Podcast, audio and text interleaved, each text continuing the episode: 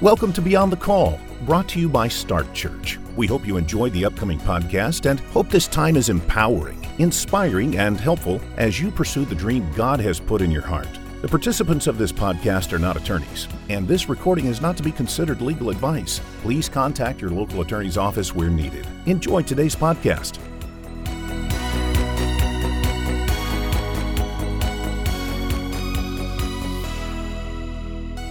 Welcome to Beyond the Call, the podcast in which we talk about topics that help churches and ministries protect what God has called them to lead. Today, we want to talk about the topic of 501c3 status, or what may be better known as federal tax exempt status, which is available to nonprofit organizations, churches included. And joining us today is Amy Manderscheid, who's our Vice President of Operations here at Start Church. Thanks for being here, Amy. Thank you so much for having me, Bruce. I'm really looking forward to this. Um, I think it's going to be really fun to talk through some of these important topics for nonprofit organizations.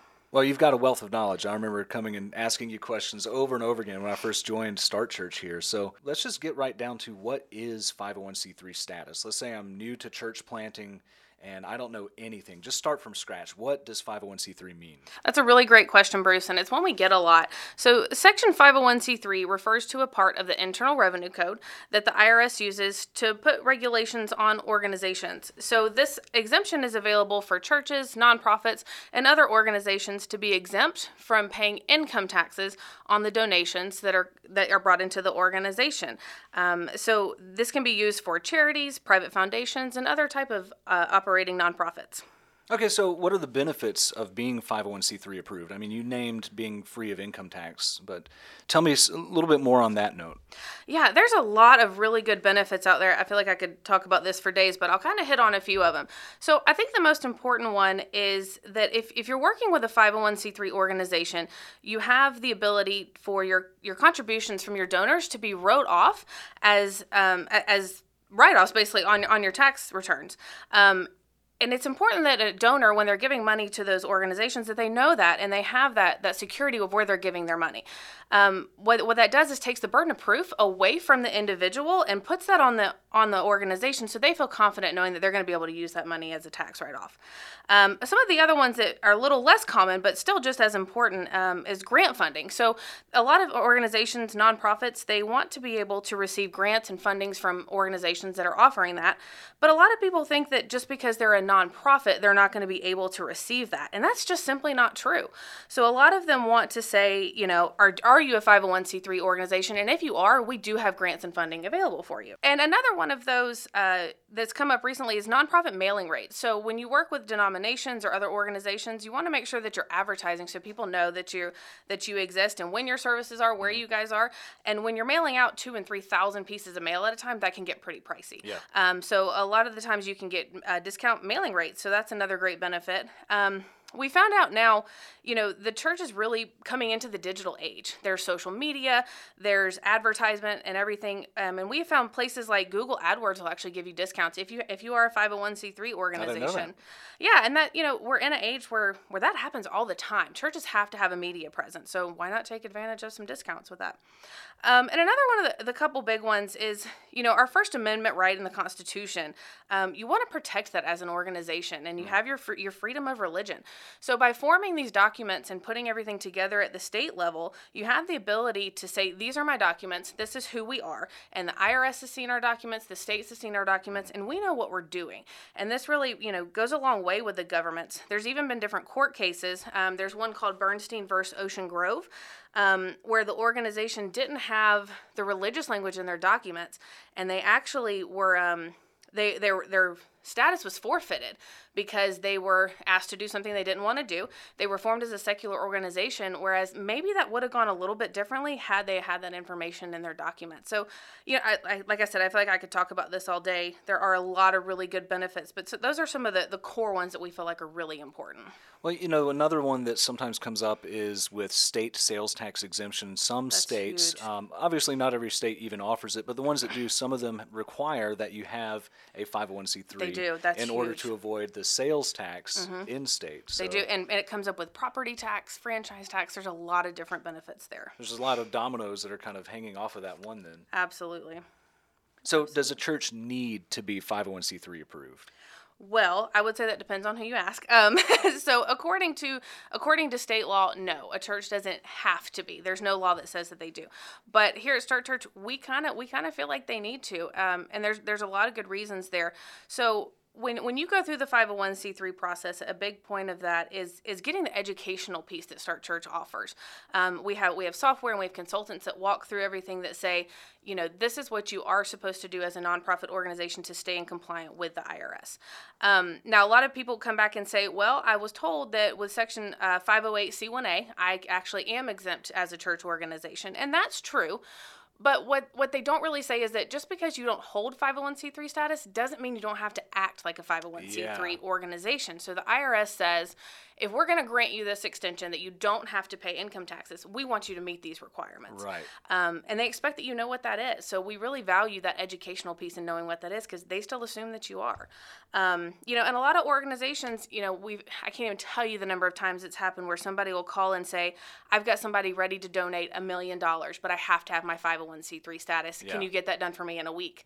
And that's really hard to do. So why not go ahead and get that done now? That way you don't have to answer that question. You can take that money with confidence. Your donor's going to get their deduction, and that's all taken care of.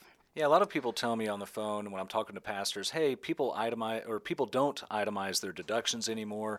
They don't care about the write-off. People give from the goodness of their heart, and that's that's fine. And that could be true. But you're right. There's some people they have to. It's part of their fiscal strategy. They have to see that they can Absolutely. actually get the deduction, so they, they need do. the 501c3. And a lot of these that. big corporations, they want to see it in writing. They yeah. want to see it on paper before they give money to organizations. You're exactly right. You know, and they're um, with church organizations, it, it's pretty rare for a church to lose their tax exempt status once they have it. But there was a court case, and I believe it was settled in, in, in the year 2000. But um, Branch Ministries versus Rossotti. Um, but this organization, they actually were founded they were engaging in political activities and the court ruled that they were going to revoke their status as of the year that they started the activities with the political campaigns no way but instead of if but they didn't go all the way back to their incorporation date. So that organization was actually able to keep their 501c3 status up until when that occurred, which means the people who made those donations were still able to use that as a write off. So that's huge. Um, and that was actually the first case where a church did lose their 501c3 status. So it doesn't happen often, but again, that goes back to if they had never been through a program like ours, they wouldn't have known that engaging in political political activity is frowned upon and not, is not yeah. compliant. So that that's another one of those big educational pieces there. Well, and you're definitely giving some incentive to to come talk to one of our specialists here, and definitely just the wealth of knowledge that you have and the whole team has so valuable. Yeah, we um, have a great team here. You know, we we oftentimes just are able to dispel some of the misconceptions. Yeah. You know, there's a lot of conspiracy theories out there. Out there. There's a lot of people that are afraid, and and with a real heart towards the Lord, they want to say, "Hey, I want to preserve this calling. I want to preserve this vision. Mm-hmm. Am I going to somehow, you know, lose?" The ability to do that or the ability to remain biblical if I go right. 501c3? A lot of misconceptions. Can you kind of speak to some of those? Yeah, there, there's a couple big ones exactly hitting on what you just said. The one that I hear the most is, you know, I don't want the government to be able to tell me what I can teach and preach. Yeah. And that is just simply not true. You know, that's not anywhere in the code. Um, you know, when when the Lord calls you to to be a pastor or to work within these organizations, you know, he has a plan. He, he had a plan for all of this, you know, and there's nothing in that 501c3 code that says that the government can tell you what you can preach on, what you can't say. Mm-hmm. Um, you know, they have a couple big topic areas that they don't want you to hit on, such as political involvement, but, you know, you're allowed to set your own sermons. They're not going to get involved in that business. Um, you know, and there's, they give you all of these these abilities to collect this money, use it for use it for the ministry, but a lot of people are just really fearful that that's what that means, and the government's just not interested in what you're preaching from from the pulpit. You know, they just want to make sure they're more concerned about the money, not not what it is that mm-hmm. you're saying. So that's a big one. Um, another one would would be you know that they're worried about. Uh, participating in the activities, um, but nowhere does again does the church say anything about the activities that you can do. Mm-hmm. You're allowed to work uh, under your own your own ideas and do your own activities and all, all the things as a church. The government doesn't want to be involved in that. Um, you know, we really feel like there's a couple ways you can protect your organization from that if that is Yeah. something that you're worried about. And uh, one of the big ones that we use is the prohibited activities clause. So this is something that, that is unique to Start Church, but we want to outline in the bylaws of the organization that you're not going to condone or promote any activities that may go against the written doctrines of the organization. Um, and then we're also going to make sure that we give you some of those written doctrines that you can use as a template, as a guide. Um, you can write your own, but that's going to give you a sound foundation to say, you know, this is our organization, this is what we believe, this is what we will and won't do, and we have it in our foundational document. So that's going to help structure what it is that you that you say you can and can't do. Excellent. So a lot of times a pastor will say, well, if I can't engage in anything political, does that mean I can't preach something that overlaps with a political topic? Right. And we always talk to them about you can preach the word of God. There's no restrictions on that. The government's concerned that you don't take public funding, aka tithe and offering money, Exactly. and use it to campaign to for campaign somebody. for somebody. That Yeah. that's the big difference. Is is to say that the church takes a stance on a topic is is expected because there are going to be topics that the church is going to. But but to put your backing to a particular candidate is where they get a little a little Yeah. leery about that. They don't really want those lines to cross. So, how does a church know if they meet the IRS's criteria for church status in the first place? Yeah, that that one is tricky because the IRS doesn't actually have a definition of a church. Um, they use something that they call a 14, 15 point test, and if you write it out, it's actually 14 slash 15 point test. Yeah, they don't even know how many points should be on the test. Right, they don't even know. They can't. Even, they can't even decide that. But there's a couple big points on this that they look for um, to know in if if you are a church organization, and this really is at the discretion of the person looking at at the application. Um, and some of the things that they look for is, you know, does your church have its own federal employer identification number? Um, do you have a, a government? Do you have a president or a, a governing body, I should say? Do you have a president? Do you have a board that helps you make those decisions, or does your members do your members make those decisions?